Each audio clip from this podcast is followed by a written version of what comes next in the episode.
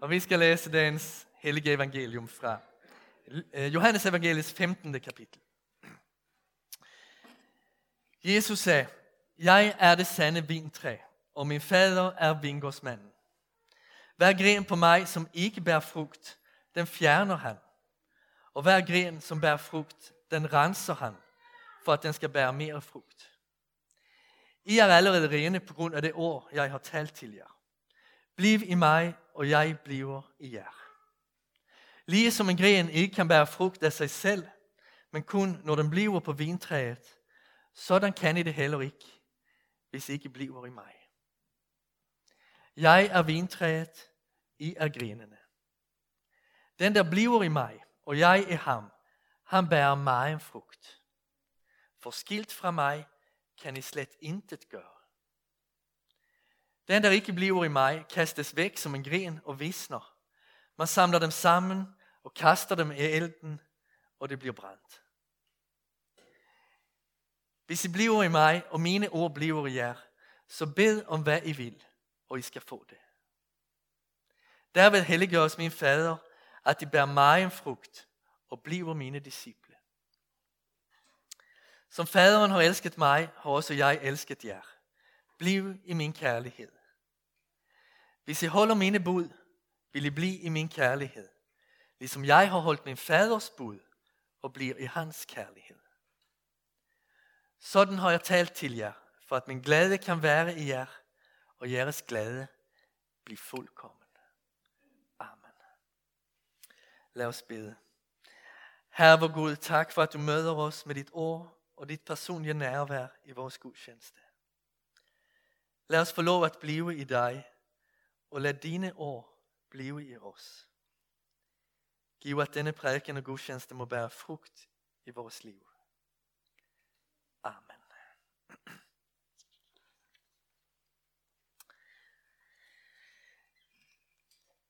Hvem er jeg? Nogle gange stiller vi alle det spørgsmål. Hvad vil jeg? Hvad kan jeg gøre? Hvordan passer jeg ind? Hvad er min rolle og opgave i denne verden? I dagens evangelium hjælper Jesus os til et svar ved at opfordre os til at starte med et andet spørgsmål. Hvis er jeg? Hvem tilhører jeg? Svaret lyder, du tilhører Kristus. Hvis du er døbt, er du siden den dag indpuddet på det vintræ, som er Jesus selv. Du fik nåde, retfærdighed, velsignelse, fællesskab med universets skaber. Alt det, som Jesus er, og som han også vandt på korset. Tidligere er Israel blevet beskrevet som et vintræ. Der rigtig, riktigt blev til, hvad man håbede på. Jeg havde dog plantet dig som en vinranke, en ægte stikling. Hvor kunne du da forvandles til et vildskud, en uægte vinstok, sukker Herren i Jeremias bog. Nu erstatter Jesus selv Israel. Han bruger Guds navnet jeg er og siger, jeg er det sande vintræ. Disciplene er grene, som tilhører ham, som tager imod af hans liv. Faderen er vingårdsmand med forskellige opgaver. Den første opgave, Jesus nævner, er at fjerne det grene på vintræet, der ikke bærer frugt. Ikke alle, der kalder sig kristne, lever med andre ord i den inderlige enhed med Kristus, som her beskrives. Det grene, der ikke bærer frugt, er ikke forenet med redderen Kristus, og rammes således af Guds dom. Det går tabt, da det ikke har noget åndeligt liv i sig. Det går bort fra Gud i evighed.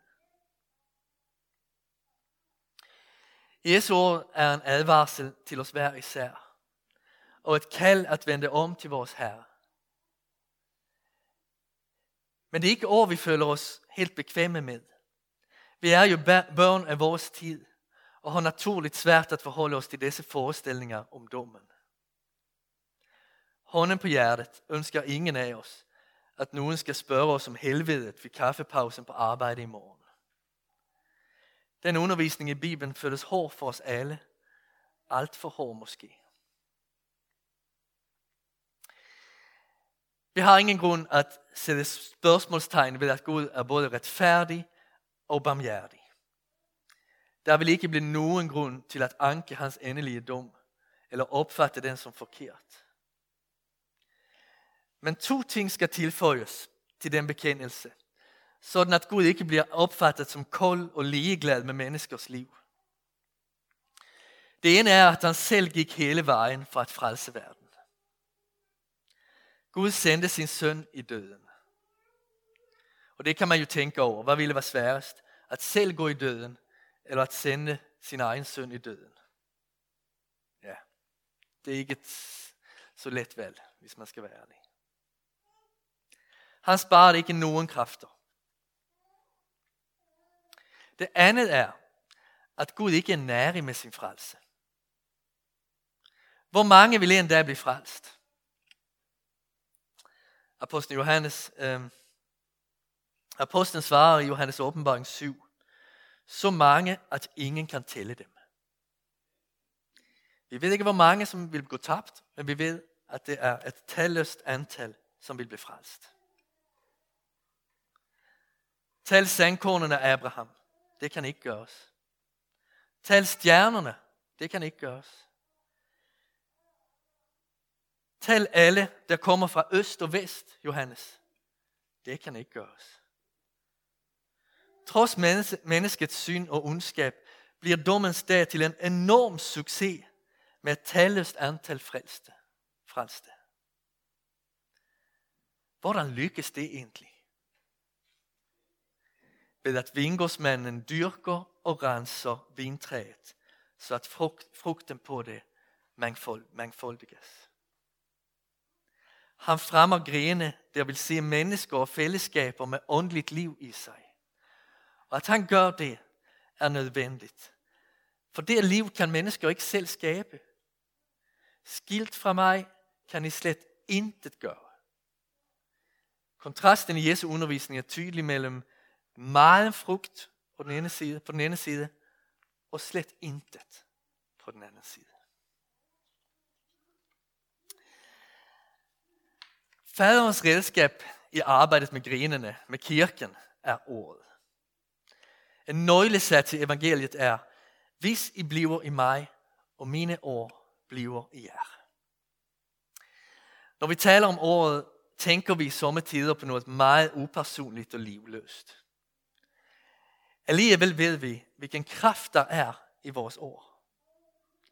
Med ord kan vi trøste, styrke, såre, motivere, vejlede, ødelægge, skabe.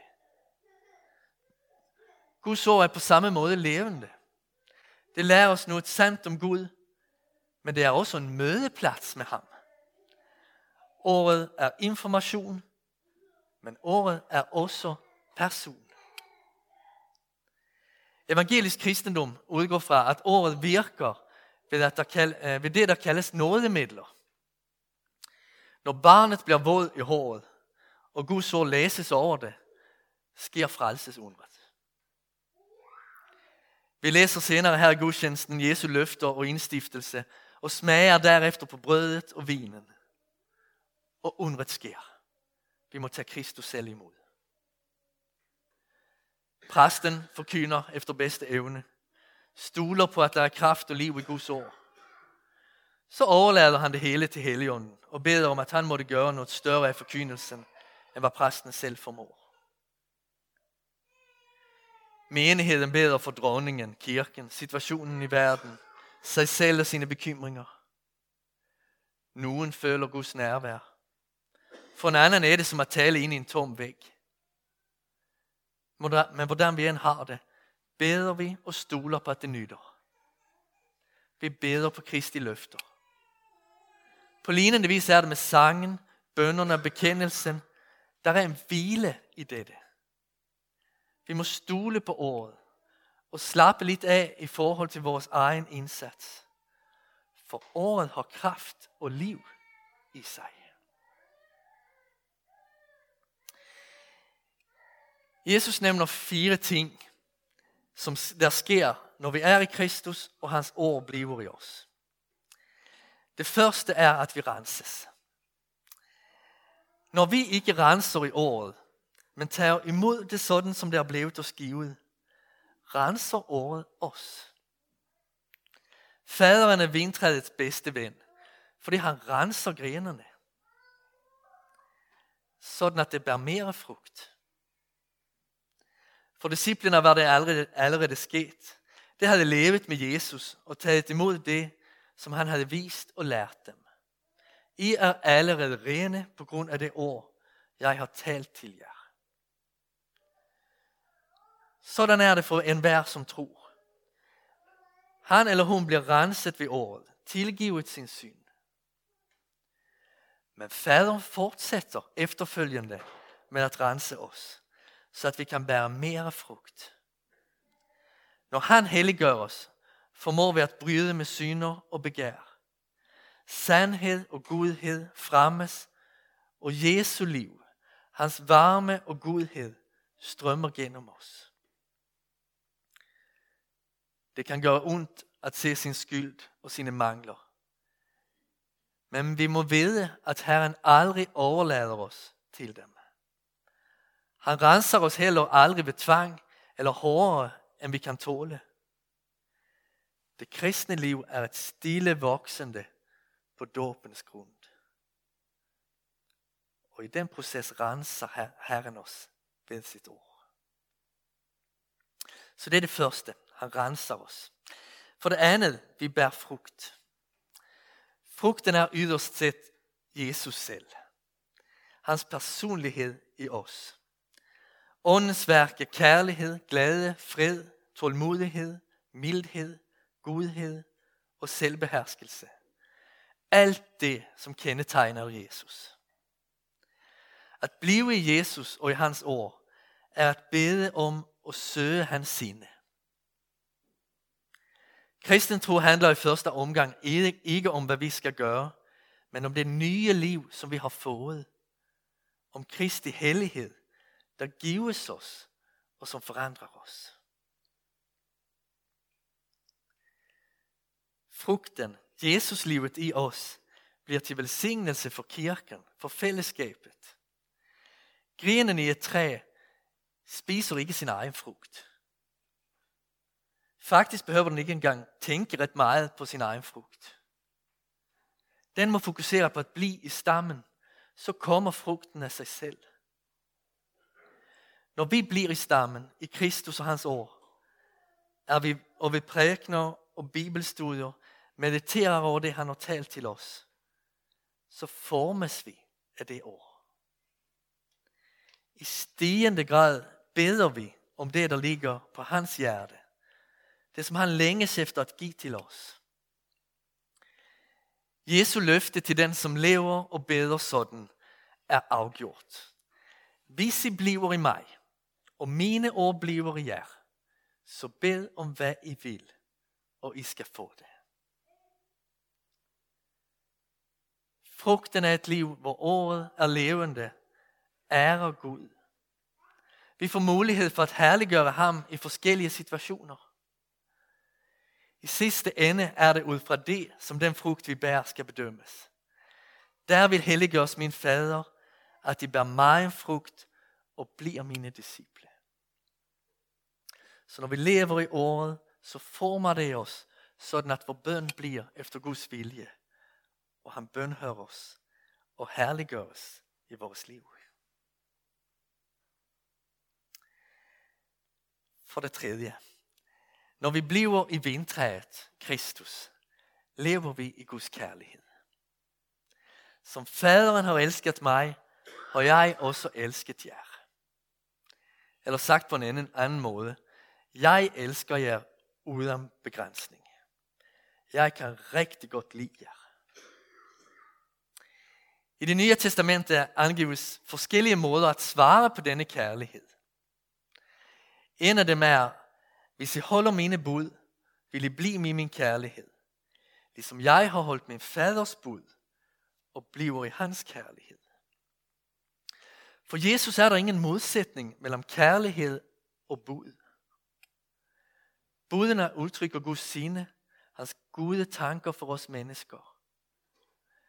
Gud er kærlighed, og hans bud er kærlighed. At elske Gud, men ignorere hans bud, er som at sige, jeg elsker dig, men jeg bryder mig ikke om, hvad du siger. At tage imod budene og at følge dem er at elske Gud på en meget konkret måde i relation til medmennesket. Forkynderen Karl Olof Rosenius skriver i et sammenhæng, at når vi spørger Gud, hvad vi kan gøre for ham, får vi svaret, ingenting. Jeg har ikke brug for noget som helst. Men, men hvis I vil tjene mig, tjene dem I lever iblandt. Hvad I gør imod dem, gør I imod mig. Så det er det tredje. Vi, bærer, øh, vi lever i Guds kærlighed. Øh, vi tager den imod, og vi, øh, vi lever i den. Ja. Og så det fjerde. Vi lever i Guds fuldkommende glæde. Når vi først hører Jesus tale om fuldkommen glæde, ryster vi nok lidt på hovedet. Hvis vi gik på date, og den vi mødtes med for alvor sagde, at hvis du gifter dig med mig, vil du blive fuldkommen lykkelig. Altså ville vi nok se til at afkorte den date, så meget som vi bare kunne. Men nu er det Jesus, der ser det. Sådan har jeg talt til jer, for at min glæde kan være i jer, og jeres glæde bliver fuldkommen. Vi mennesker oplever meget en tilfældig glæde, og det er dejligt. Gud med sammen med gode venner. Og I kom i går hjem fra Malaga. Hele kirken er jaloux. Ja, sådan er det jo. Men det var tilfældig glæde. Nu har ni kun minderne tilbage. Det er ikke så galt. Men øh, det overgår. Tilfældig glæde, det får vi rigtig meget af i dette liv, og det er fantastisk. Men at kun have den relative glæde er ikke nok. Faktisk behøver vi til med at sige nej til en del af det, der ville give os glæde for øjeblikket, for at kunne nå den større glæde. Den glæde, vi er skabt for, Glæden i Gud. Ved første blik kan den glæde lyde ret glædeløs. Glæden over det, der fremmer os selv, er let at forstå. Men hvordan kan en virkelig glæde være nogen anden, være en anden? Hvordan kan Gud være vores glæde? Tænker vi efter, er det måske alligevel ikke ret mærkeligt. Vi undrer ikke ret, over, ret ofte over os selv. Nogle gange siger vi måske, tænk at jeg var så god, men det er ikke særligt tit. Nej, vi undrer os over at henføres af andre og andet. Vi kan nyde en velskriven roman. Vi kan se et smukt landskab, en flot arkitektur, en god idrætspræstation. Altså, det er den slags ting, som vi undrer os over og henfører os over. Himlen vil ikke blive en plads fuld af spejl, spejle. Ja, himlen er Jesus. Himlen er en uophørlig undren over Gud. I himlen skal vi forvandles til at opleve dimensioner af lykke, som vi ikke troede var mulige. Himlen er en uophørlig undren over Gud. En ständigt voksende undren over ham. Men glæden over Gud begynder allerede på denne jord. Jeg var ved en lejlighed til en begravelse, hvor præsten mindede os om lige dette ord fra Jesus. Sådan har jeg talt til jer, for at min glæde kan være i jer, og jeres glæde bliver fuldkommen. Og det bibelår blev virkelig til trøst for os, som var med. Her var noget, der bestod. Guds glæde i os. Hans liv i vores hjerter. Vi havde mistet en ven, og det var der al grund til at sørge over. Men vi havde ikke mistet glæden fra Gud. Den overlevede også dette. Gud sendte ikke sin søn for at gøre os triste, men for at gøre os glade i evangeliet, siger Martin Luther. Vi må gå ind i Guds egen glæde. Han har skabt os til at deltage i hans ufattelige lykke, i hans særlighed. Det er målet med vores liv. At deltage i Guds ufattelige lykke.